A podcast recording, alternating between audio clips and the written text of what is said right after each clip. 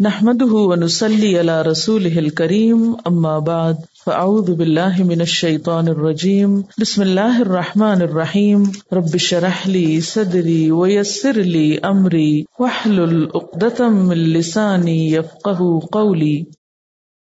قد أفلح المؤمنون الذين هم في صلاتهم خاشعون، والذين هم عن اللغو معرضون، والذين هم للزكاة فاعلون.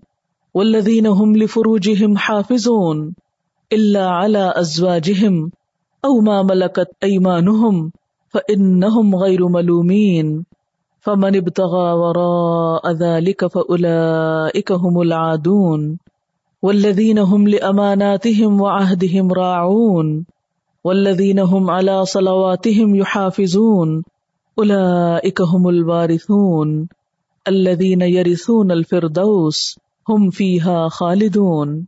یقیناً فلاح پائی ہے۔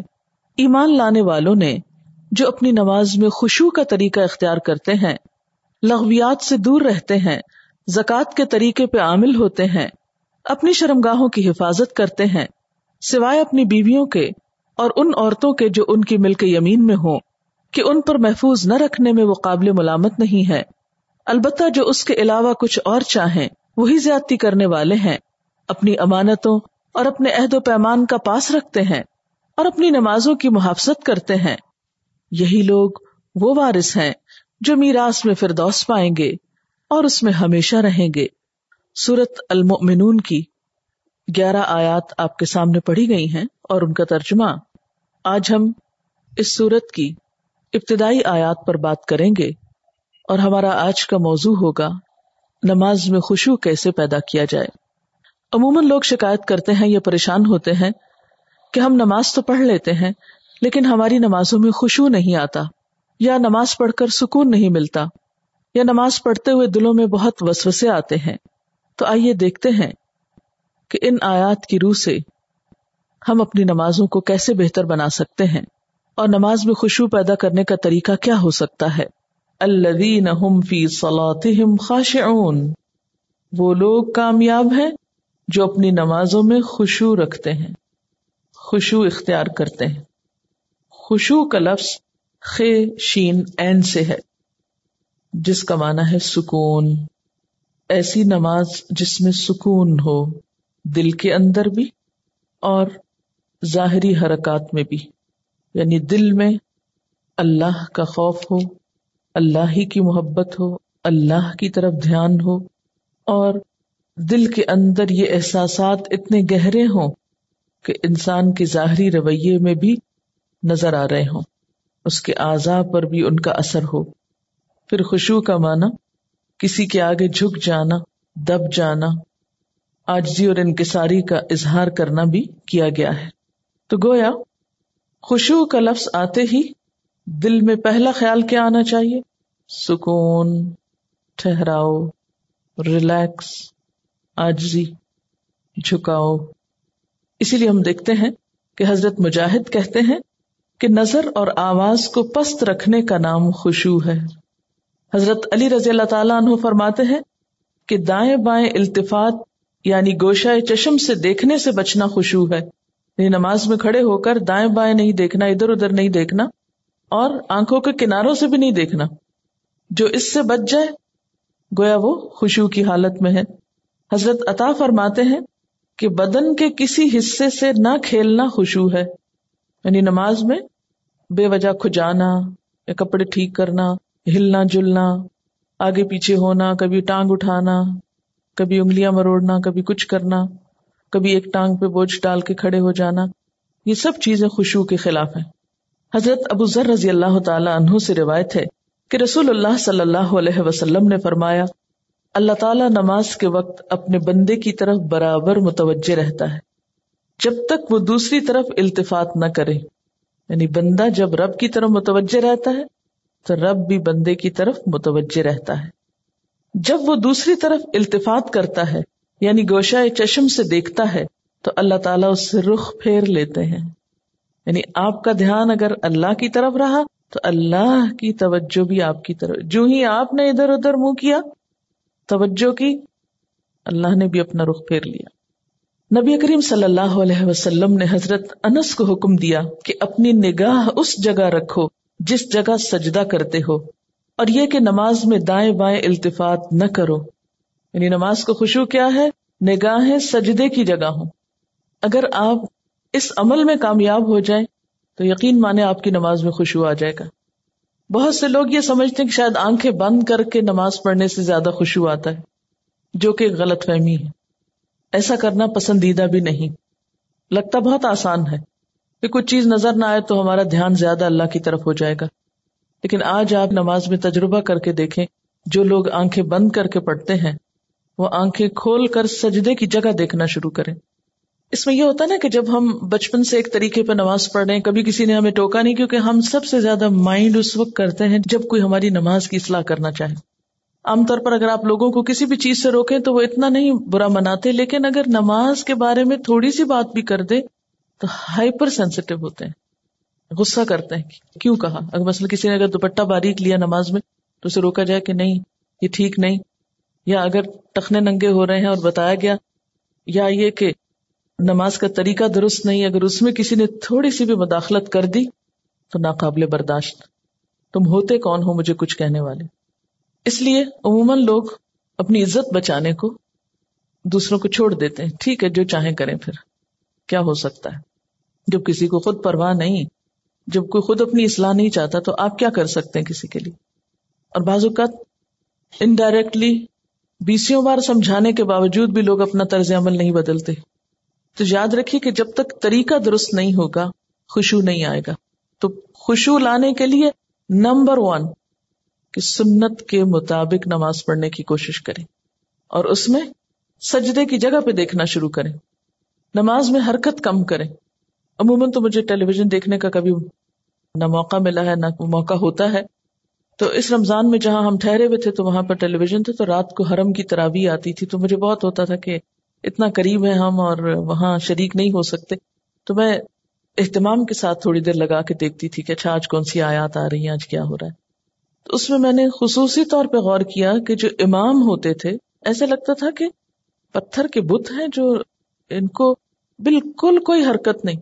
اور وہاں سے مجھے اپنی نماز کو چیک کرنے کا احساس ہوا کہ ایک جگہ پر نظر ہے۔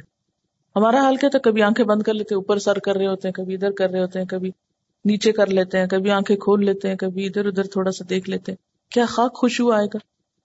اگر آپ کسی کو خوشبو کے ساتھ نماز پڑھتے دیکھیں تو آپ دیکھیں گے آپ کی نماز میں بھی آئے گا، یا آپ کے پاس اگر کوئی کھڑا ہو تو اس سے بھی آپ کو فائدہ ہوگا۔ لیکن اگر آپ واقعی چاہتے ہیں، کیونکہ اس تدبیر نے مجھے بہت زیادہ فائدہ دیا ہے۔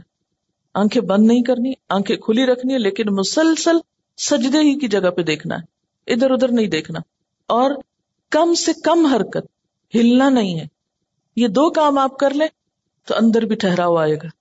اسی لیے خوشو کا معنی سب سے پہلے میں نے آپ کو سکون والا بتایا سکون۔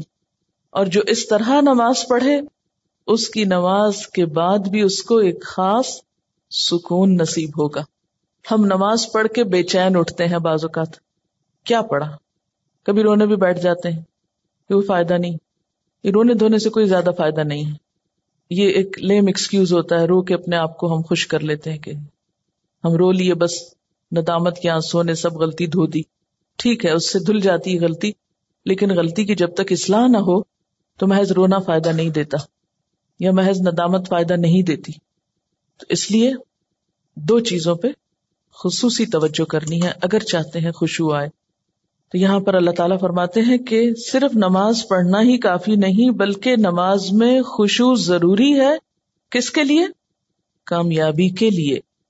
اسی لیے آپ دیکھیے کہ ایسی جگہ پر نماز پڑھنے کو کہا گیا ہے جہاں زیادہ آس پاس موومنٹ نہ ہو۔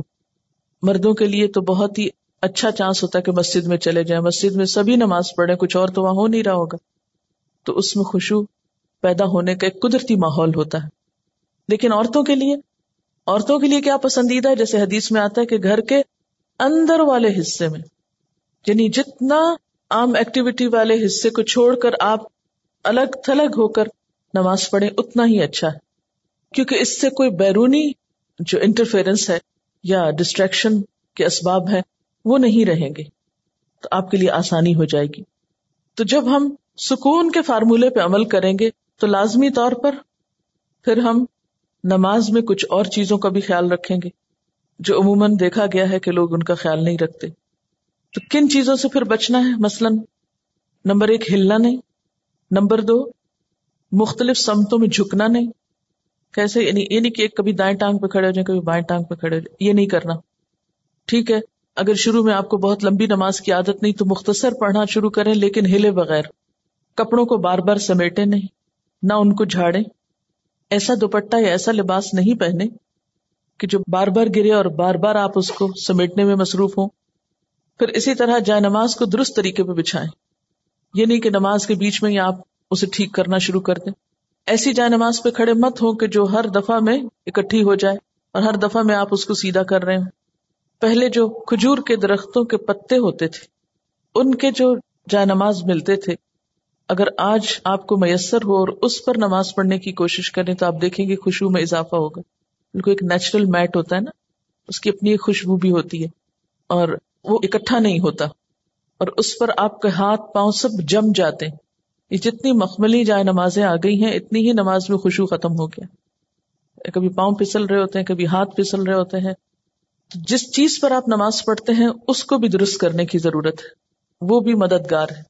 اسی لیے آپ صلی اللہ علیہ وسلم نے نماز کے وقت سامنے نقش و نگار اور جائے نمازوں کے اوپر نقش و نگار اور ان چیزوں کو ناپسند کیا ہے، کیونکہ یہ بھی نماز میں خلل انداز ہوتے ہیں۔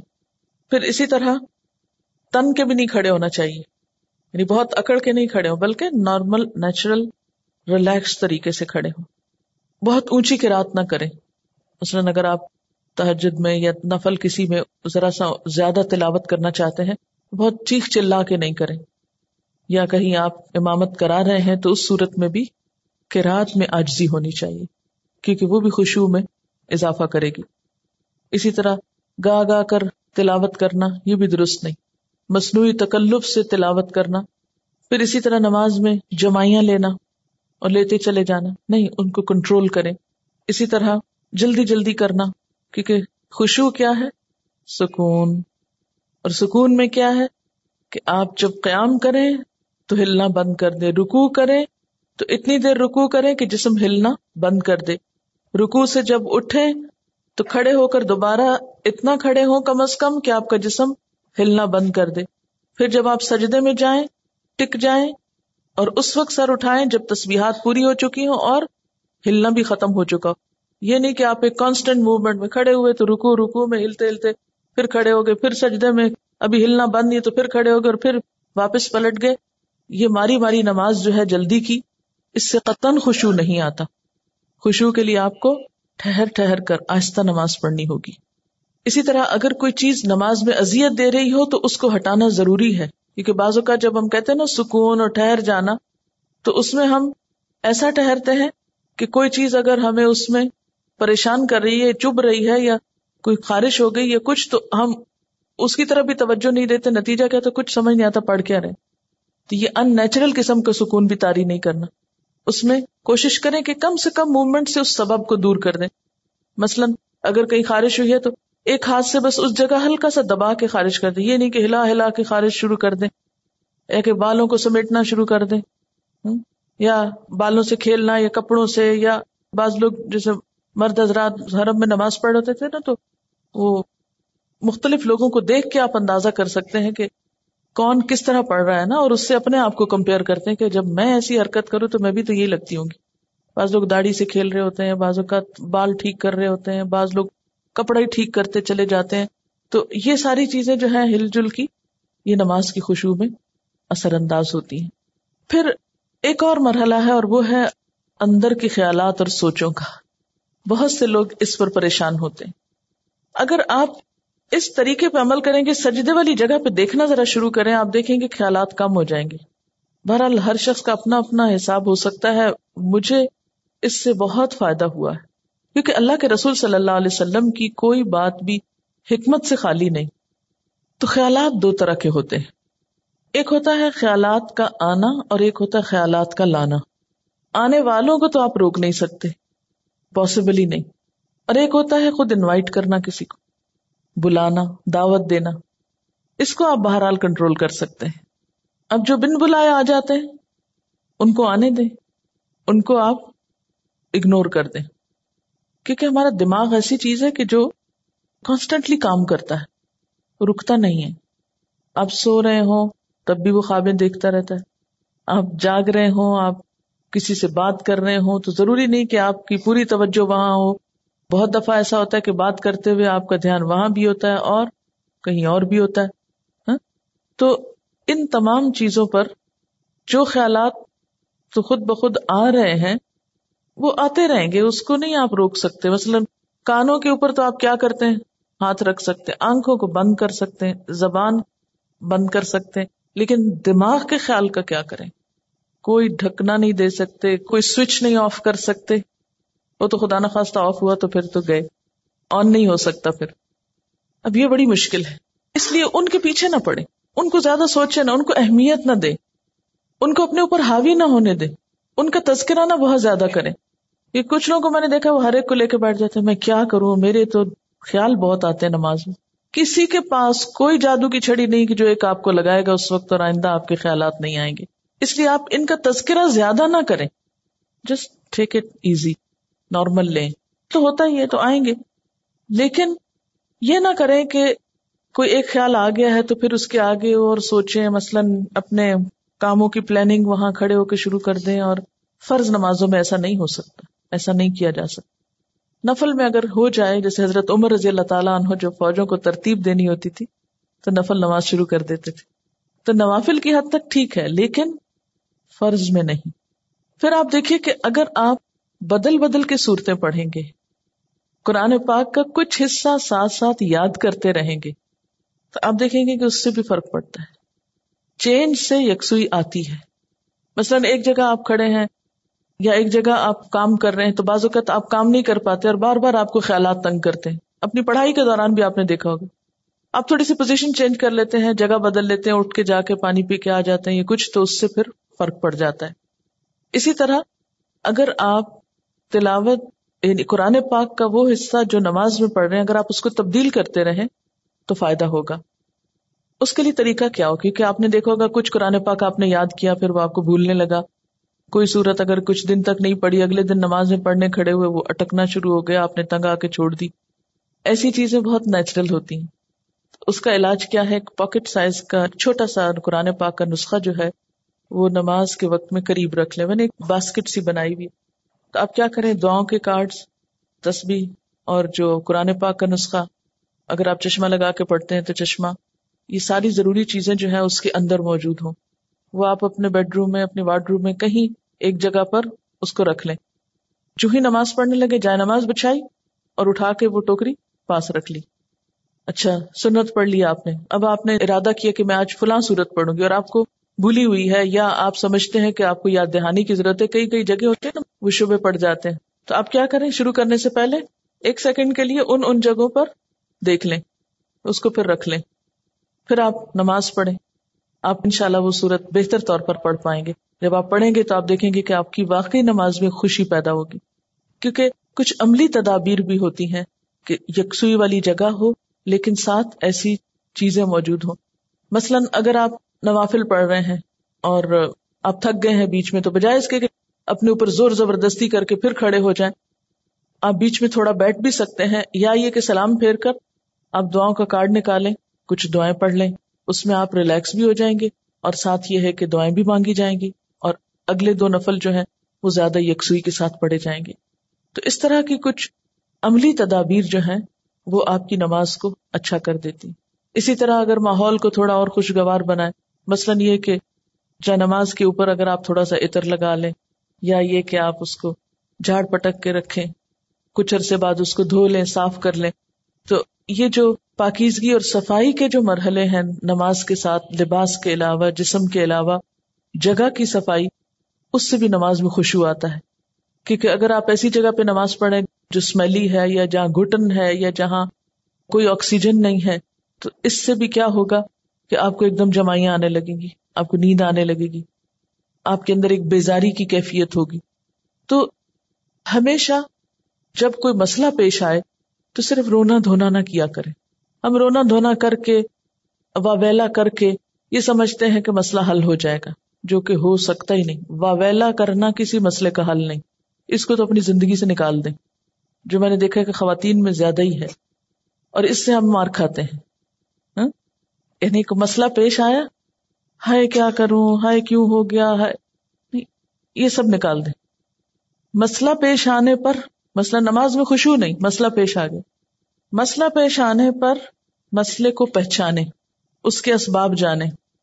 یعنی مسئلے کو آئیڈینٹیفائی کرے پہلے۔ یہ ہے مسئلہ۔ خوشبو نہیں آ رہا۔ پہچانے وجوہات کیا کیوں نہیں آ رہا؟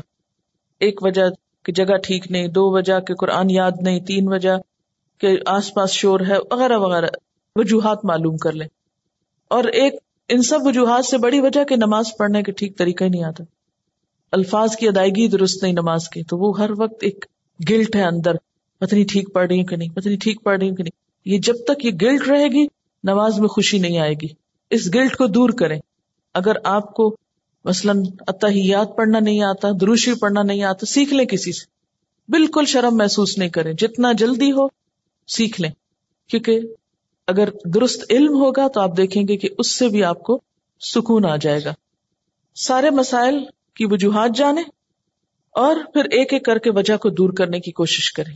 اگر آپ سمجھتے ہیں کہ وجہ دور آپ سے خود نہیں ہو رہی تو کسی سے مشورہ کر لیں کہ اس مسئلے کا حل کیا ہو سکتا ہے۔ لیکن مسئلے کو سب سے پہلے آپ خود پہچانے کبھی یہ نہ کہا کریں بار بار، مجھے نہیں پتا کہ یہ کیوں ہے۔ نہیں، کیوں نہیں پتا؟ پتا ہونا چاہیے، اللہ نے آپ کو عقل دی، سمجھ دی ہاں، جاننے کی کوشش کریں۔ اور پھر اس کے بعد یہ ہے کہ اس کا حل کریں۔ اور اس معاملے میں بے صبری نہ کریں۔ بہت سے مسائل کے حل میں وقت لگتا ہے۔ اس وقت کو اویل کریں۔ اور صبر کے ساتھ آہستہ آہستہ آپ دیکھیں گے کہ انشاءاللہ اللہ وہ مسئلہ حل ہوتا جائے گا۔ اور سب سے بڑی بات یہ کہ پھر اللہ تعالیٰ سے خوب خوب دعا کریں۔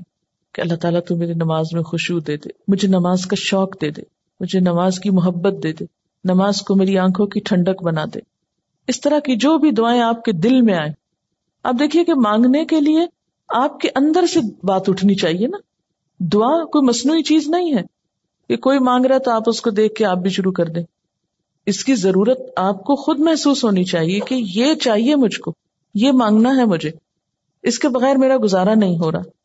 تو جس طرح دنیا کی چیزوں کے لیے ہم تڑپ تڑپ کے مانگتے ہیں، اسی طرح دین کے لیے بھی، اپنی آخرت کے لیے بھی تڑپ تڑپ کے مانگنا سیکھے ان شاء اللہ آپ دیکھیں گے کہ اللہ تعالیٰ کی رحمت بہت قریب ہے۔ پھر ایک اور بات یہ کہ جہاں اٹکاؤ ہو، وہاں صدقہ کریں۔ یعنی جو صدقہ ہے، ہر رکاوٹ کو دور کرنے کا ذریعہ ہوتا ہے۔ اس سے آپ دیکھیں گے کہ گریں کھولیں گی۔ اور صدقے کے لیے بھی ضروری نہیں کہ کوئی بہت بڑی اسپیشل چیز آپ تیار کریں، جمعرات کا انتظار کریں اور پھر اس میں کھانا پکائیں اور پھر اس میں مخصوص لوگوں کو بلائیں اور کھلائیں یا کوئی اور اس طرح کا مصنوعی کام کریں۔ اس کے لیے کیا ہے؟ فوری طور پر کسی کے ساتھ کوئی بھلائی کر لیں۔ اور کوئی نہیں تو جو سامنے سے آ رہا ہے اس کو دیکھ کے مسکرا لیں۔ اسی طرح آگے بڑھ کے سلام کریں۔ ان چھوٹی چھوٹی چیزوں میں دوسروں کی مدد جو ہے، یہ سب صدقے کے کام ہے اور ساتھ یہ ہے کہ پھر اللہ کے راستے میں مال خرچ کرنا، اپنی پسندیدہ چیز دوسرے کو دے دینا، اسی طرح کی چھوٹی چھوٹی چیزیں تو آپ دیکھیں گے کہ وہ اندر کی گریں کھلیں گی نا، تو باہر کی خود بخود کھلنے لگیں گی اور آپ ریلیکس ہو جائیں گے۔ اور اس خوشبو کے ساتھ نماز جو ہے کامیابی کا ذریعہ ہے، اگرچہ مکمل کامیابی آخرت میں ہوگی، لیکن دنیا میں بھی آپ دیکھیں گے کہ آپ کو ہر مشکل کا حل جیسے نبی صلی اللہ علیہ وسلم کا طریقہ تھا، کیا تھا؟ کہ جب بھی آپ کو کوئی مشکل معاملہ پیش آتا فوراً نماز پڑھتے۔ وہ نماز پر ایک بوجھ نہیں رہے گا۔ بخاری اور مسلم میں ہے۔ حضور صلی اللہ علیہ وسلم سے پوچھا گیا کہ سب سے زیادہ محبوب عمل اللہ کے نزدیک کیا ہے؟ آپ نے فرمایا نماز کو وقت پر ادا کرنا۔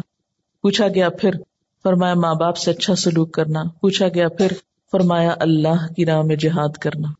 ہوں جہاد کرنا اگرچہ ضروری ہے، لیکن وہ بعد میں ہے۔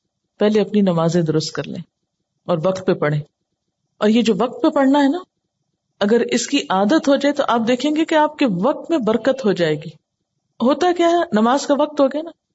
ہم ٹال رہے ہیں، ٹال رہے ہیں، ٹال رہے ہیں۔ نہ تو جو کام کر رہے ہیں وہ صحیح ہو رہا ہے ٹالنے کی وجہ سے، اور نہ نماز ہماری ٹھیک ہوگی پھر، کیونکہ جو نماز دیر سے پڑھی جائے گی، اس میں خوشبو ہو ہی نہیں سکتا۔ اگر آپ فجر کے آخری ٹائم پہ اٹھے کیسے خوشبو آئے گا؟ ٹینشن تو یہی رہے گی کہ سورج نہ نکل آئے یا نکل نہ چکا ہو۔ کوئی بھی نماز جو تاخیر سے پڑھیں گے آپ، وقت گزار کے پڑھیں گے، وہ خوشبو سے خالی ہو جائے گی، خود بخود آٹومیٹیکلی پھیکی ہو جائے گی۔ اس لیے کوشش کریں۔ یعنی اگر آپ خوشبو لانا چاہتے ہیں تو پہلی کوشش کہاں سے شروع ہو؟ کہ وقت پر اور اول وقت میں۔ حضرت ابو دردا سے روایت ہے کہ رسول اللہ صلی اللہ علیہ وسلم نے فرمایا، سب سے پہلی چیز جو امت سے اٹھ جائے گی یعنی سلب ہو جائے گی، وہ خوشو ہے۔ یہاں تک کہ قوم میں کوئی خاشے نظر نہ آئے گا۔ بہت سے لوگ نماز پڑھیں گے مگر کوئی خاشع نظر نہ آئے گا۔ حدیث میں آتا ہے، ایک مرتبہ نبی صلی اللہ علیہ وسلم نے ایک شخص کو دیکھا کہ نماز پڑھ رہا ہے۔ ساتھ ساتھ داڑھی کے بالوں سے کھیلتا جا رہا ہے۔ اس پر آپ نے فرمایا، لو خش عقل بہ خش ات جوارح اگر اس کے دل میں خوشو ہوتا، تو اس کے جسم پہ بھی خوشو تاری ہو جاتا۔ ظاہری خوشو جب آتا ہے جب دل میں خوشو دل اللہ کے آگے جھکا ہوا۔ اور اگر دل دنیا کی یادوں میں اور دنیا کے قصوں میں مشغول ہو، تو پھر خوشو نہیں آ سکتا۔ خوشو کا لفظ بولتے ہی آپ کے ذہن میں کیا چیز آتی ہے؟ سکون، آجزی۔ ایک لفظ میں ہو تو سکون اور دوسرے میں ساتھ ہی آجزی بھی۔ سورت المبیا میں پیغمبروں کی صفات میں اللہ تعالیٰ فرماتے ہیں وکان النا خاشعین یہ سارے پیغمبر ہمارے لیے خوشو کرنے والے تھے۔ تو اس سے کیا پتا چلتا ہے کہ خاشع ہونا جو ہے آجز ہونا اور اللہ کے سامنے آجزی اختیار کرنا یہ پیغمبروں کی صفات میں سے رہا ہے۔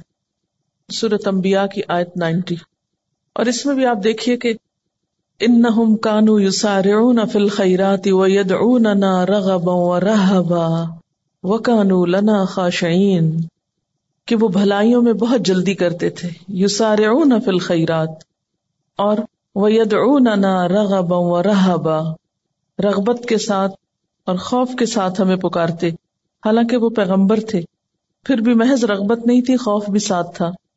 وکانو لنا خاشعین۔ اور وہ ہمارے آگے جھکے ہوئے تھے۔ تو اس سے یہ پتا چلتا ہے کہ نماز کے اندر خوشو صرف نماز میں ہی جھکنے کا نام نہیں، یا صرف نماز کی حد تک آجزی اختیار کرنے کا نام نہیں، بلکہ اس کے علاوہ عام روز مرہ زندگی میں بھی یہ اخلاق پیدا ہونا چاہیے، یا عام روز مرہ زندگی میں بھی ہمارے اندر یہ کردار پیدا ہونا چاہیے۔ اب جب سکون کی بات ہوئی کہ کانو لنا خاشعین اور خوشو کا معنی اگر سکون کیا جائے اور آجزی کیا جائے، تو عملی زندگی میں کہاں کہاں یہ نظر آئے گا اور کس کس طرح؟ ہوتا یہ کہ جب ہم نماز میں لطف اٹھاتے ہیں، تو ایک نماز کا اچھا پڑھنا آئندہ کی نماز کے لیے خود بخود انتظار کی کیفیت پیدا کر دیتے نا؟ کیونکہ آپ نے اس کو انجوائے کیا ہوتا ہے۔ اور اگر ایک نماز آپ نے خراب پڑھی تو اس کے بعد دل پہ بوجھ پڑتا ہے۔ اس بوجھ سے گلٹ آتی ہے اور پھر انسان کہتا ہے، کیا فائدہ پتنی پچھلی کا کیا بنا، اب اگلی کیا پڑھوں؟ بس وہ ایک پھر ڈگمگانے کی اور کشمکش کی کیفیت پیدا ہو جاتی۔ تو ہر نماز اپنی جگہ اہم ہے اور ہر نماز کے اندر ایسی کوشش ضروری ہے جو اگلی نماز کے لیے ایک تیاری بن جائے یا ایک گراؤنڈ پریپئر کر دے یا اس کے لیے ایک بنیاد بن جائے۔ وہ خوشبو صرف نماز میں ہی تو نہیں رہتا نا۔ نماز میں کیفیت تاری ہوئی، اس کے بعد آپ عام زندگی میں لوگوں سے معاملہ کر رہے ہیں۔ تو اب اس میں کچھ کنٹینیوٹی ہونی چاہیے نا۔ ٹھیک ہے، اس لیول کی تو نہیں، لیکن اس کا اثر زندگی کے دوسرے معاملات پر بھی پڑنا چاہیے۔ کیونکہ نماز جو ہے، یہ ہماری پوری شخصیت کو ریفارم کرتی ہے، اس کی اصلاح کا سبب بنتی ہے۔ نماز کے اندر کی کیفیات باہر پر اثر انداز ہوتی ہیں۔ ٹھہراؤ آنے لگتا ہے نا۔ کسی کا کمنٹ ہے؟ دو چیزیں اگر ہم خود میں پیدا کر لیں تو دین کے کام میں آسانی ہو جاتی ہے۔ ہر ماحول میں پرسکون بیٹھ کر دیکھنا اور ہر عادت اور طبیعت کے لوگوں سے ملنا اور نارمل رہنا۔ یہ ہے وہ تاثیر جو نماز کی خوشبو سے آپ کے معاملات پہ پڑتی ہے نا۔ یہ لکھتی ہے کہ دو تین مواقع جن کا مجھے تجربہ ہوا، ایک تو یہ کہ قریبی رشتے دار کے انتقال پہ جانا ہوا، کچھ بتانے کی کوشش کی لیکن ایک معتبر خاتون نے سختی سے خاموش کرا دیا۔ میں نے اپنا قرآن لیا، پڑھتی رہی، سوچتی رہی اور واپس آ گئی۔ سوئم پہ گئی تو کتاب میرا جینا، میرا مرنا ساتھ لے گئی۔ خالی صفحات پہ اپنا پیغام ہمدردی لکھا۔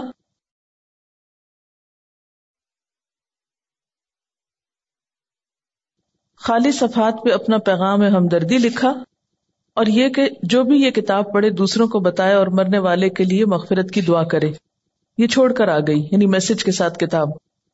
دو مہینے بعد فون آیا ان کی بہو کا کہ جو بھی لوگ دوسرے شہروں سے آئے ہیں، میں نے پڑھ کر کتاب سنائی ہے۔ ہر کوئی کتاب کا مطالبہ کر رہا ہے۔ جتنی کتابیں انہوں نے مانگی بھجوا دی۔ لے جانے والے نے بتایا کہ ہر کوئی یہ کتاب لینا چاہ رہا ہے اور میری بیوی ہر ایک کو کتاب سناتی ہے۔ کام ہو گیا۔ اگر یہ اس معتبر خاتون کی بات نہ مانتی اور اس وقت الجھ پڑتی تو اس صبر کا یہ جو پھل ملا ہے یہ نہ ملتا۔ کہتے نا، صبر کا پھل میٹھا ہوتا ہے۔ اس وقت تو بہت سخت تکلیف سے گزرتا ہے انسان۔ اور ہم عام طور پر جلا اٹھتے ہیں کہ نہیں، مجھے تبلیغ کا موقع نہیں ملا اور اتنا اچھا موقع چلا گیا۔ ایک تو یہ کہ اللہ تعالیٰ کے فیصلوں کو اگر قبول کرنا آ جائے نا ہمیں، تو زندگی پر لطف ہو جائے۔ موقع مل گیا الحمد للہ نہیں ملا تو اس میں بھی کوئی مسلحت ہوگی ضرور، میں اس حال پہ بھی راضی ہوں۔ میں نے کوشش کر لی، اگر چانس نہیں ملا کوئی بات نہیں۔ لیکن کوشش نہیں چھوڑی۔ جب ہم جھلا اٹھتے ہیں اور اپسٹ ہوتے ہیں تو اس میں نقصان کیا ہوتا ہے کہ ہم پازیٹیولی کام کرنا چھوڑ دیتے ہیں، کوشش ترک کر دیتے ہیں۔ جب کوشش چھوڑتے ہیں تو اگلا نیکی کا موقع ختم ہو جاتا ہے۔ اور کوشش پر آمادہ رہنا اور صبر کی کیفیت بھی دراصل خوشبو سے آتی، کیونکہ نماز بھی تو صبر کا نام ہے نا۔ یعنی آپ نے بولنا نہیں، آپ نے ادھر ادھر نہیں دیکھنا، آپ نے ہلنا نہیں۔ میں تو سمجھتی ہوں کہ ہلنے سے رکنا سب سے بڑا صبر ہے نماز کا۔ ورنہ باقی جتنی بھی کیفیات آتی ہیں نا، ان سب کو ہم ہل جل کے وہ بیلنس کر لیتے ہیں۔ یعنی نیند آئی ہے، اونگ آئی یا اور کوئی بوریت ہوئی یا کچھ، تو وہ ہل کے آگے پیچھے کر کے، جھوم جھام کے آنکھیں بند کر کے، تھوڑا ریلیکس کر کے، تو وہ جو کیفیت تاری ہونی چاہیے تھی، وہ ہونے نہیں دیتے۔ ان کا ایک اور تجربہ ہے۔ لکھتے ہیں کہ اسی تجربے کے بعد یعنی جس تجربے کا انہوں نے پیچھے ذکر کیا ہے، جب دو تین منٹ ملے کچھ نہ کچھ کارڈ پر لکھ کر رکھ لیتی ہوں۔ چونکہ یہ پریکٹیکل ٹپس ہے نا تبلیغ کی، اس لیے میں اس کو آپ سے شیئر کرنا چاہتی ہوں۔ اور جہاں جاؤں لے جاتی ہوں۔ اس وقت نہ بھی لوگ پڑھیں تو بعد میں ضرور پڑھتے ہیں۔ اب مثلاً بنایا کہ اما قدر اللہ حق کا قدری ہی اللہ تعالی کا شکوا اور اندر لکھا ہوا ہے، اللہ تعالیٰ کا بندوں سے شکوا اور نہیں انہوں نے قدر کی اللہ کی جیسا کہ حق ہے اس کی قدر کرنے کا۔ فرمایا، میں اور جن و انس عجیب معاملے پہ ہیں۔ پیدا میں کرتا ہوں، عبادت کسی اور کی رسک میں دیتا ہوں، احسان مند کسی اور کے، صحت اور قوت میں دیتا ہوں، شکر گزار کسی اور کے۔ اب یہ شرک کی نفی کا ایک پیغام ہے۔ تو اسی طرح اگر آپ کہیں پر بھی ہیں اور گفتگو شروع ہوتی، تو آپ کیا کہہ کے انٹروڈیوس کرائیں گے؟ یہ کارڈ ہے، میں نے بنایا، مجھے یہ آج بہت اچھی لگی، آپ بھی پڑھ کے دیکھیں۔ بہت اچھے انداز میں، ہلکے پھلکے انداز میں۔ لیکن اگر آپ کے اپنے بیگ میں کوئی چیز نہیں دینے کو، محض باتیں ہی ہیں۔ تو وہ شاید اتنی افیکٹو نہ ہو اور یہ جہاں رہ جائے گا، جہاں کوئی پڑے گا، کچھ نہ کچھ ضرور سوچے گا۔ اور ایک چھوٹا سا، ہلکا سا میسج ہے، جس میں کچھ خرچ بھی نہیں آتا۔ آنکھیں کھول کے جو نماز پڑھنا ہے، اگر اس پر غور کیا جائے، تو نماز اصل میں کیا ہے؟ اللہ تعالیٰ سے ملاقات ہے۔ اگر کسی سے ملاقات کے وقت آپ آنکھیں بند کر لیں، تو اسے دیکھ کر کیا محسوس ہوگا؟ یعنی ذرا امیجن کریں نا۔ کہ آپ کسی سے مل رہے ہیں اور کوئی شخص آپ کو دیکھ ہی نہیں رہا یا سر نیچا اس طرح کیا ہوا ہے کہ کوئی اس کے ساتھ آپ کا کانٹیکٹ فیل ہی نہیں ہو رہا۔ تو اسی طرح اگر ہم اللہ تعالیٰ کے آگے کھڑے اور آنکھیں بند کر کے کھڑے اور آپ یقین کیجیے کہ جو ہی آپ آنکھیں بند کرتے ہیں نا، تو آپ اپنے خیالوں میں خود بخود کھونے لگتے ہیں۔ وہ ایک ریلیکسیشن کی کیفیت ہوتی ہے نا۔ فوراً۔ حتیٰ کہ میں نے یہ تک تجربہ کیا ہے کہ اگر میں نے سجدے پر نگاہ اگر کانشیسلی نہیں رکھی ذرا سی نگاہیں پھیری تو یوں لگا جیسے گئے۔ یعنی اگر غور سے سجدے کی جگہ کو فالو کیا جائے تو اس کا افیکٹ اور ہے۔ اور اگر ذرا سی بھی نگاہیں جیسے ہوتی ہے نا کہ فوکس نہیں رہتی اور آپ ادھر ادھر ذرا سے ان کو ڈھیلا کر دیتے ہیں، تو اس سے بھی ایک دم یوں لگتا ہے شیطان نے اچک کے لے لیا اپنا حصہ۔ فوراً خیال بھٹکنے لگتا ہے۔ یعنی آنکھیں بند کر کے اگر آپ اپنی پوزیشن پہ بھی غور کریں، ابھی تجربہ کر کے دیکھ لیں۔ تو آپ دیکھیں گے کہ آپ اپنے بارے میں بھی لاسٹ ہو جائیں گے کہ آپ کی پوزیشن کیا ہے۔ تو کسی سے ملاقات کے وقت آنکھیں بند کر لینا یہ ملاقات کے ادب کے خلاف ہے۔ تو اللہ تعالیٰ کے سامنے جب انسان کھڑا ہو، تو ایک اچھے حال میں کھڑا ہو۔ انسان کے اندر جب بے سکونی ہوتی ہے، تو انسان پھر سکون لغویات میں تلاش کرتا ہے۔ پھر وہ لغ کی طرف مائل ہوتا ہے۔ لیکن جب اپنے ذات کے اندر ٹھہراؤ آ جاتا ہے، سکون آ جاتا ہے، تو پھر کیا ہوتا ہے؟ انسان کو ایسی چیزوں سے دلچسپی نہیں ہوتی۔ اس کا اس میں پھر دل ہی نہیں لگتا۔ نماز میں جب آپ سجدے کی جگہ پر دیکھتے ہیں تو اس میں آپ کا جو اپنی پوزیشن ہے وہ بھی بہت بیلنسڈ ہو جاتی۔ ہے نہ تو آپ بہت زیادہ سر جھکا بیٹھتے ہیں، نہ آپ سر زیادہ اٹھا سکتے ہیں۔ یعنی بالکل ایک صحیح اینگل پہ آپ جا کے ادب اور احترام کے ساتھ کھڑے ہوتے ہیں۔ انسان کے اندر اللہ نے یہ رکھا ہے۔ عبادت کا جذبہ اور جھکنے کا، لیکن انسان کی جو انا ہے اور سرکشی ہے، وہ اس کو ختم کر کے رکھ دیتی۔ اصل میں نماز میں ایک طرح سے وہ آپ کی ایکسرسائز ہو رہی ہوتی ہے نا، سکون سے کام کرنے کی بھی۔ کیونکہ موجودہ دور کی جو زندگی ہے، اس میں ہر طرف حرکت ہی حرکت ہے۔ شور ہی شور ہے، ہنگامہ ہے۔ آج کے دور کی زندگی ایک فاسٹ لائف ہے نا، ایک ہنگامہ خیز زندگی۔ اس میں شعوری سکون حاصل کرنے کے یا شعوری سکون کی کیفیت تاری کرنے کے موقع بہت کم آتے ہیں۔ ایک ہوتا نا کہ نیچرلی آپ کو ایک انوائرمنٹ مل جائے پیسفل نماز بھی آپ پڑھتے ہیں تو آپ کو محنت لگتی ہے سکون تاری کرنے کی، اپنے اندر ایک خاموشی اور ایک ٹہراؤ پیدا کرنے کی۔ تو جب نماز کے اندر آپ کنسنٹریشن اختیار کرتے ہیں یا کنسنٹریشن لانے کی پریکٹس کرتے ہیں تو اس سے آپ کی زندگی میں جو دوسرے کام ہیں، ان میں بھی آپ کو کنسنٹریٹ کرنے کا بہتر موقع ملتا ہے۔ یعنی ایک کنسنٹریشن ایکسرسائز بھی ہے یہ۔ بہت سے طالب علم کیا یہ سوال نہیں کرتے کہ ہم پڑھتے ہیں لیکن ہمارے خیالات ہی ادھر ادھر بھٹکتے رہتے ہیں۔ اس لیے کہ ہمیں بچپن سے ایسی کوئی ایکسرسائز کرائی ہی نہیں گئی۔ بچوں کو جب ہم نماز شروع کراتے ہیں تو ہم صرف اس پہ ہی خوش ہو جاتے ہیں کہ وہ دو چار سجدے ڈالنے لگ گئے ہیں۔ یہ نہیں کوشش کرتے کہ ان کو اس طرح سکھائیں۔ اگر آپ سب اپنے اپنے گھر میں یا آس پاس جو بھی ہو بچوں کو نماز پڑھتا دیکھے، صرف پیار سے تھوڑی سی بات کریں کہ نماز میں آپ نے صرف اس جگہ دیکھنا ہے۔ میرے خیال ہے کہ بچوں کے اندر بھی جو ہائپر ایکٹیویٹی ہے، ہر وقت اچھل کود، ہنگامہ، اس کو بھی اس طرح کنٹرول کیا جا سکتا ہے کہ اگر دن میں پانچ دفعہ وہ ٹک کے ایک جگہ چاہے چند لمحوں کے لیے ہی وہ دیکھیں ایک خاص مرکز پر۔ آپ کو پتا کہ ہپناٹائز کرنے کا طریقہ کیا ہوتا ہے؟ ایک نقطے پہ دکھاتے ہیں نا۔ ایک نقطے پہ کہتے ہیں کہ دیکھتے جاؤ دیکھتے جاؤ دیکھتے جاؤ۔ یہ جو ہائپر ایکٹیویٹی یا بے چینی کا جو ہے، یہ پورے دنیا اس کا شکار ہو رہی ہے اور پاکستانی قوم کو بھی اگر آپ دیکھیں اوور آل تو ہم ایون کلاس میں میں اکثر دیکھتی ہوں تو میں کہتی ہوں نا کہ آپ اسٹل ہو جائیں تھوڑے تاکہ آپ پڑھ سکیں۔ تو جاپان میں بچوں کے اوپر وہ کہتے تھے کہ ان کی جو ینگ جنریشن ہے وہ بہت امپلسو ہے۔ اور ایک دم یعنی فوراً ریئیکشن کرتی ہے، تو وہ یہ سوچ رہے تھے کہ ہاں، وہ ان کو کس طریقے سے سیلف کنٹرول کرنا سکھائیں۔ اور اس میں انہوں نے آف کورس کچھ ریسرچ کر کے کہا تھا کہ اگر یہ صبح میں کوئی ردم والی چیز باواز بلند پڑے اور نیچر کے زیادہ قریب جائیں۔ اور میں یہ سوچ رہی تھی کہ اللہ سبحانہ تعالیٰ کتنی خوبصورتی سے ایک سیلف کنٹرولنگ کا کتنا خوبصورت ایک اکوپمنٹ دے رہے ہیں، ایک اسٹریٹجی دے رہے ہیں کہ بس یہ اگر کریں۔ اور تلاوت ہے اور پھر فوکس ہے ایک فوکل پوائنٹ پہ۔ اور اگر اس طریقے سے بچوں کی تربیت کی جائے تو نو ونڈر کی انشاءاللہ اگلی جنریشن جو ہے وہ تو کم از کم سکون والی کیا ہے اور جو امپلسو بہیویئر ہیں وہ نہ ہو پائیں۔ خوشبو کا اثر ہمارے باہمی قریبی تعلقات پر بھی پڑنا چاہیے۔ قریبی رشتے داروں دوستوں، ملنے جلنے والوں سے معاملہ کرتے وقت ہمارے اندر آجزی انکساری، سکون اور خوشبو کا مظاہرہ ہونا چاہیے۔ جب انسان قرآن پڑھنے لگتا ہے یا دین کی طرف آتا ہے تو لازمی طور پر دل میں ایک ہلچل پیدا ہوتی۔ جیسے پانی کے اندر آپ ایک پتھر پھینکتے ہیں، تو اس سے ایک شور اٹھتا ہے۔ پھر آہستہ آہستہ وہ پتھر نیچے اترتا ہے طے میں جا کے بیٹھتا ہے۔ پھر وہ جم جاتا ہے وہاں، پھر اس پر کائی آنے لگتی ہے۔ پھر اگر کوئی اس پہ پاؤں رکھے، وہ تو پھسل سکتا ہے، لیکن وہ اپنی جگہ سے نہیں ہلتا۔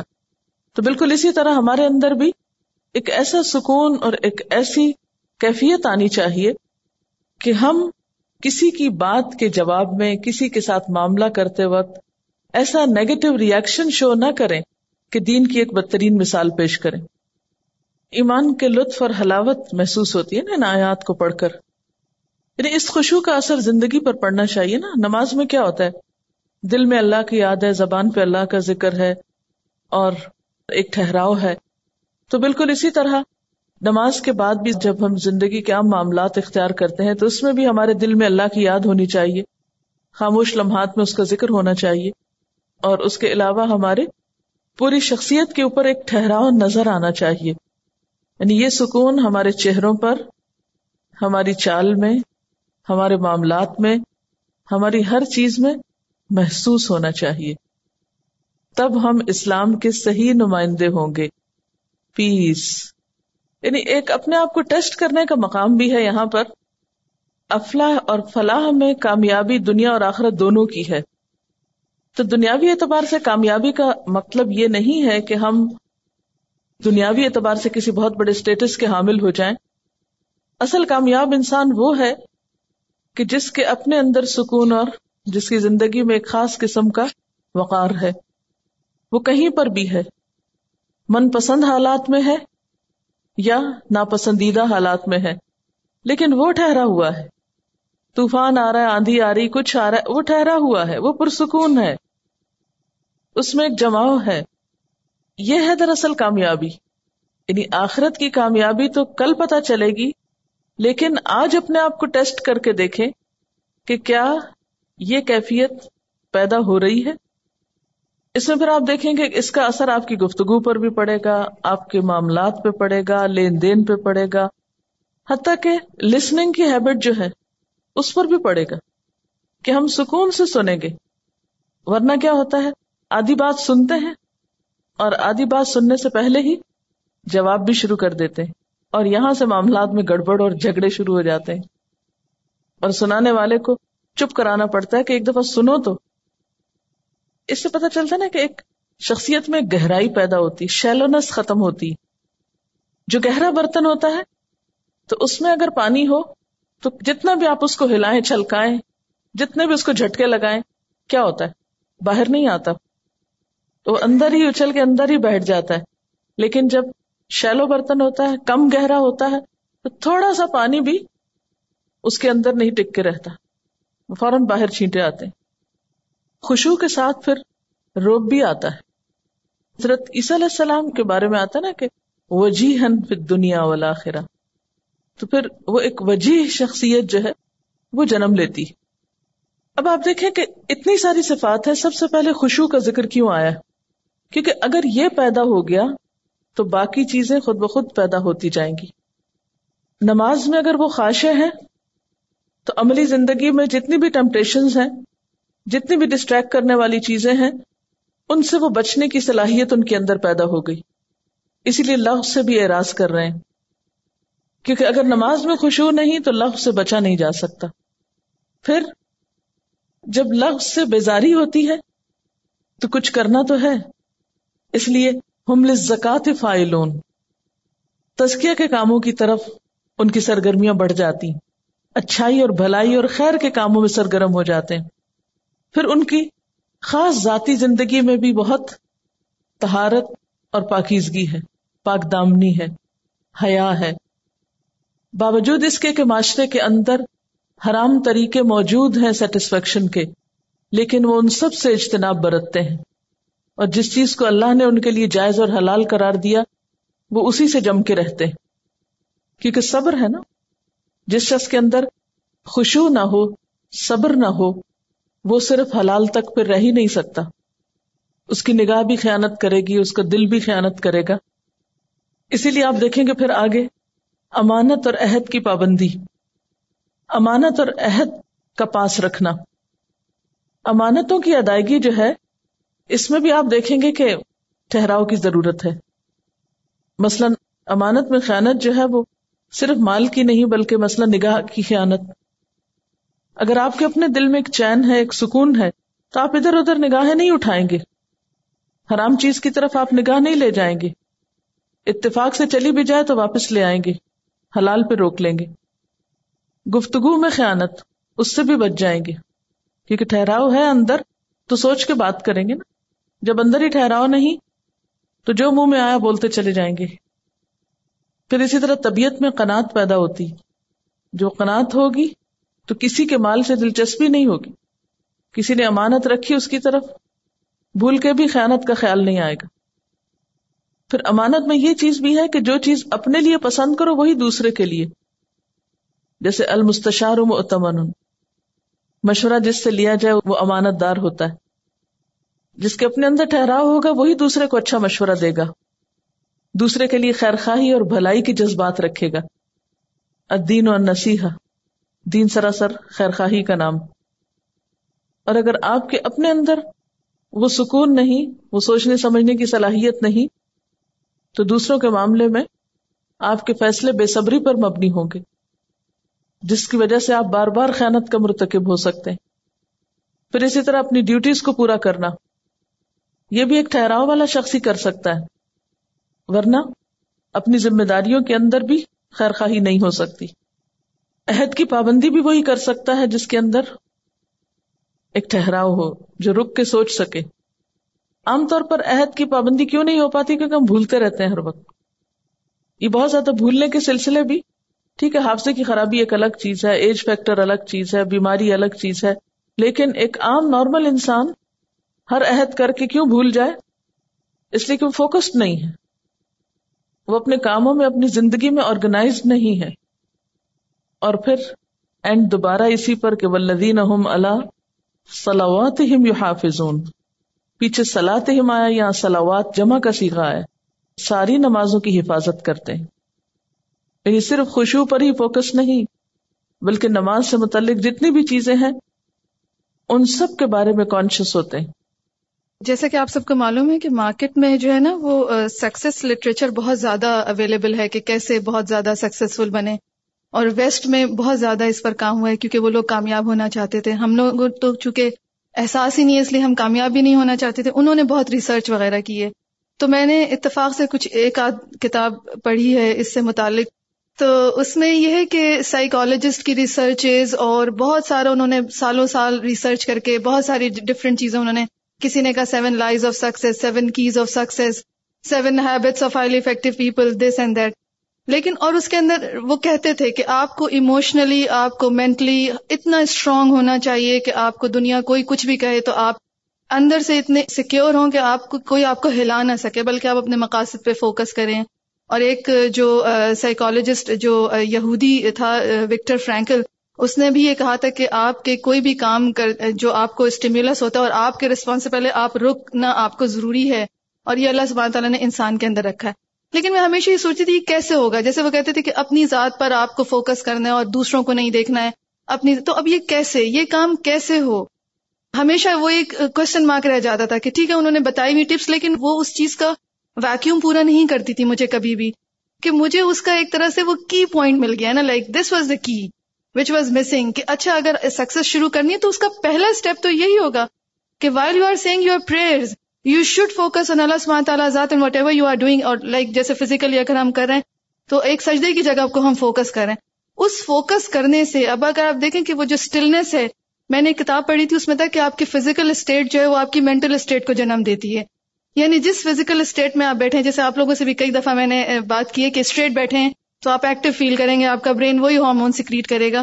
تو جب فزیکلی آپ نے کانسنٹریٹ کیا ہوا تو برین جو ہے نا نو ونڈر برین آپ کو وہی والے میسجز دے گا کہ you are still you are focused اور پھر اس سے جو جیسے کہ ایک نماز جیسے ابھی بات ہوئی کہ ایک نماز دوسری نماز کی جو ہے وہ ایک طرح سے بیس بنتی ہے اور دنیا کے جو دوسرے معاملات میں ان کی بیس بنتی ہے، تو جب انسان کی تمام توجہ ایک فوکس پہ آ جاتی ہیں اور وہ غافل ہونے سے بچا رہتا ہے، ورنہ کیا ہوتا ہے، ہم نے ادھر دیکھا، ہم فوراً غافل۔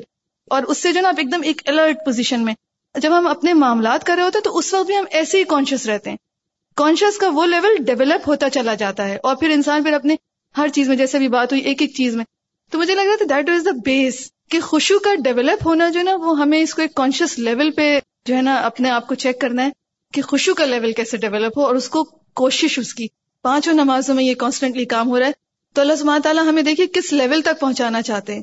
تو میرے خیال میں ان آیات کی کی جو ہے وہ دیٹ از خوشو تو میں سمجھتی تھی کہ نماز آئی مین آئی نماز اٹس این عبادت بٹ اللہ سبحانہ تعالیٰ کا کتنا کرم ہے کہ اس نے یہ عبادات ہمیں ایک بہت بیسٹ انسان بننے کے لیے اسٹیپس فراہم کیے کہ اس پہ چڑھ جاؤ گے تو یہ چیز ہوگا، اس پہ چڑھ جاؤ گے تو یہ چیز ہوگا۔ اب دیکھیں آپ کو آپ کو فیل ہوگا انشاءاللہ کہ جب آپ کا یہ کانسنٹریشن ڈیولپ ہوگا تو یہ جو ہماری نظریں قرآن پڑھتے پڑھتے ادھر کوئی گیا تو ہم نے ادھر دیکھا، تو وہ آپ کا بہت امپروو ہوگا۔ اور بچوں کے لیے تو کانسنٹریشن کو ڈیولپ کرنے کے لیے مطلب ایک بچے کے لیے جب ٹیچر لکھ دیتی ہے لیک آف کانسنٹریشن تو اس کے لیے بہت بڑا مائنس پوائنٹ ہوتا ہے۔ اور پھر سجیشن دینی پڑتی ہیں کہ جی اس کا کانسنٹریشن ڈیولپ کرنے کے لیے آپ یہ کریں، یہ اسٹریٹجی کریں، یہ کریں۔ لیکن اگر کانسنٹریشن ڈیولپ بچپن سے ہی ہو رہا ہو، اور اگر ایڈلٹ ہو کے بھی اگر ہم اس کو کر رہے ہوں، تو ان شاء اللہ تعالیٰ باقی چیزیں کرنا بہت آسان اور انٹر لنکڈ ہو جائیں گی۔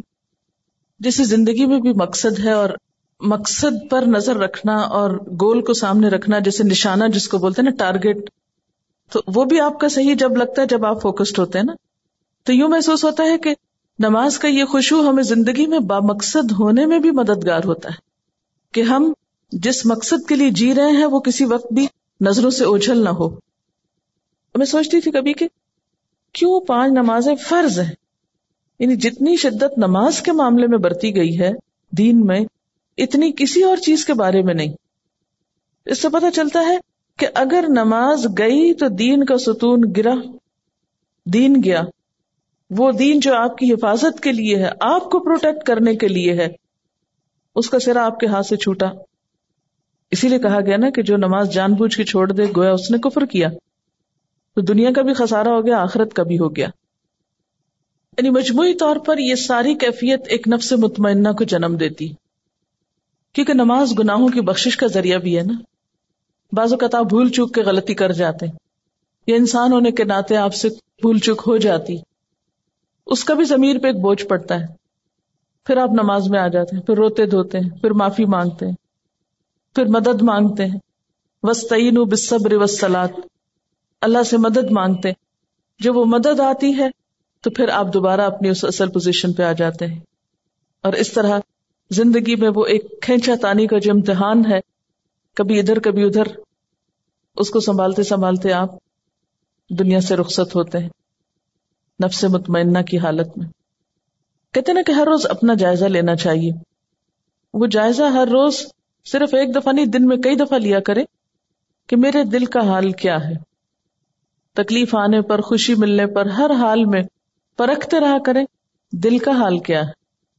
اب ذرا سا دوسری طرح سے بات کر لیتے ایک طرف جہاد ہے۔ اور دوسری طرف خوشبو ہے۔ یہ دونوں ایک دوسرے کے اپوزٹ نہیں ہے خوشبو کا یہ مطلب نہیں کہ آپ سست پڑ جائیں۔ خوشبو ایکٹیو ہوں گے تو آپ کو خوشبو نصیب ہوگا۔ کیا نماز میں ایک جگہ پر کنسنٹریٹ کرنا اور ہلنے سے پرہیز کرنا، کیا بذات خود یہ ایک جہاد نہیں؟ جہاد ہے۔ پھر جہاد کا معنی کیا ہے؟ کانسٹنٹ اسٹرگل اٹمو اسٹرگل تو آپ کی کوششوں میں کنسٹینسی آپ کی کوششوں میں استقامت، استقرار کب آ سکتا ہے؟ جب آپ فوکسڈ ہوتے ہیں، اگر آپ کو ذہنی منتشر ہے، آپ کو کسی پل چین ہی نہیں، تو بڑے سے بڑا جہاد کریں آپ۔ کیا کریں گے؟ کچھ بھی نہیں کر پائیں گے۔ حدیث میں کیا آتا ہے کہ سب سے پہلے جس چیز کو لوگ ضائع کریں گے، یا جو چیز میری امت میں ضائع ہوگی، وہ نماز ہے۔ یوں لگتا نا کہ جی اصل چیز کی اسٹرنگ کٹ گئی تو ہر چیز بے ربط ہو گئی، بے موقع ہو گئی۔ جب نماز نماز نہ رہی، نمازوں کو ضائع کیا گیا یا ان کی حفاظت نہیں کی گئی یا ان کے اندر خوشبو نہیں رہا، تو نتیجہ کیا ہوا؟ یعنی افراد اور امت اپنے مقصد سے ہٹ گئے انفوکسڈ ہو گئے۔ وہ چیز جو ان کی زندگی میں ایک روح پیدا کرنے والی تھی، جس کی وجہ سے وہ جہاد یا کوشش کی روح زندہ تھی، ختم ہو گئی۔ کسی نے پھر قبلہ دولت کو بنا لیا، کسی نے ملک فتح کرنے کو، کسی نے کوئی اور جنگ لڑنے کو۔ تو جب اللہ کی یاد ہی نہ رہی باقی، وہی سامنے نہ رہا، تو پھر تو قبلے مختلف ہو گئے۔ پھر اختلافات اور جھگڑے اور فساد اور انا پرستی اور بہت سی چیزوں نے جنم لیا۔ جسے جہاد کا بھی پہلا سٹیپ یا پہلا درجہ اپنی ذات ہے۔ اور اپنی ذات کا جہاد کیا ہے؟ نفس امارہ کو کنٹرول کرنا۔ نماز بہترین طریقہ ہے نفس امارہ کو کنٹرول کرنے کا، اگر صحیح طریقے پہ پڑی جا رہی۔ نفس امارہ کی خواہشات میں کیا کچھ آتا ہے؟ ان سب چیزوں سے پرہیز ضروری ہے نماز کے اندر۔ تو وہ ایک مسلسل ٹریننگ ہے آپ کی۔ دیکھیں کہ ایک مومن کی ٹرو پکچر سامنے آتی ہے۔ اس کے اندر تو خوشبو ہے لیکن باہر ایکٹیو ہے۔ باہر وہ مجاہد نظر آتا ہے اور اندر سے ٹھہرا ہوا ہے۔ اندر سے آپ گڑے ہوئے ہوں گے، ٹھہرے ہوئے ہوں گے، تو ہی باہر آپ کام کر سکیں گے۔ اگر اندر بھی ہل جل ہے، تو باہر سستی آ جائے گی۔ یہ اندر کا سکون اور باہر کی ایکٹیویٹی ایک بیلنس قائم کرتی ہے شخصیت میں۔ اگر اپوزٹ ہو جائے تو نقصان۔ اور اگر دونوں میں سکون آ جائے تو نقصان۔ یعنی ایک پرفیکٹ پرسنالٹی کیا ہے؟ اندر سکون ہے، باہر کام ہے۔ باہر ایکشن ہے۔ ہم؟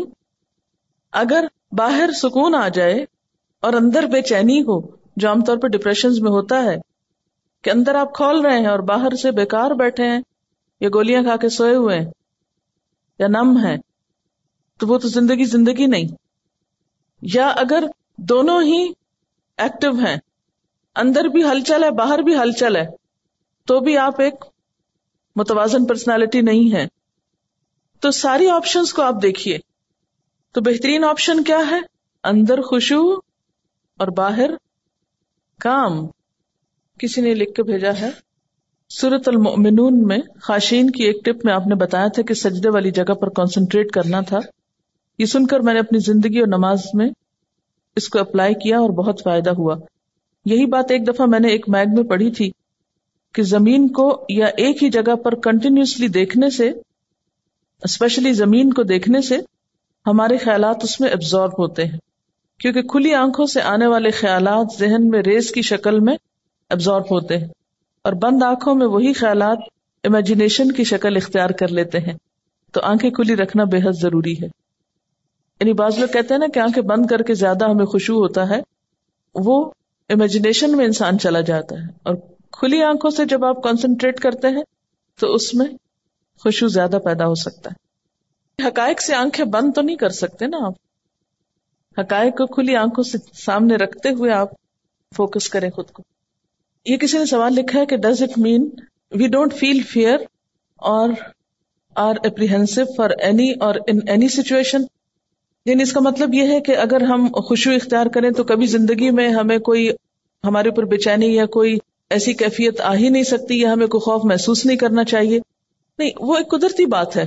کوئی بھی آپ ناپسندیدہ چیز سنیں گے، کوئی بھی آپ خوف دلانے والی، بے چین کرنے والی خبر سنیں گے، تو کیفیت تو آئے گی کہ اس کا علاج کیا ہے، کیا بتایا گیا۔ یعنی یہ نہیں کہا کہ یہ کیفیات آئیں گی نہیں، کہ یو ڈونٹ فیل فیئر خوف ہوگا، آپ کے تفکرات ہوں گے، آپ کی وریز ہوں گی، لیکن جو ہی کچھ ایسی کیفیت آنے لگے اور ابھی فرض نماز کا وقت دور ہو تو ان بٹوین کیا کرو؟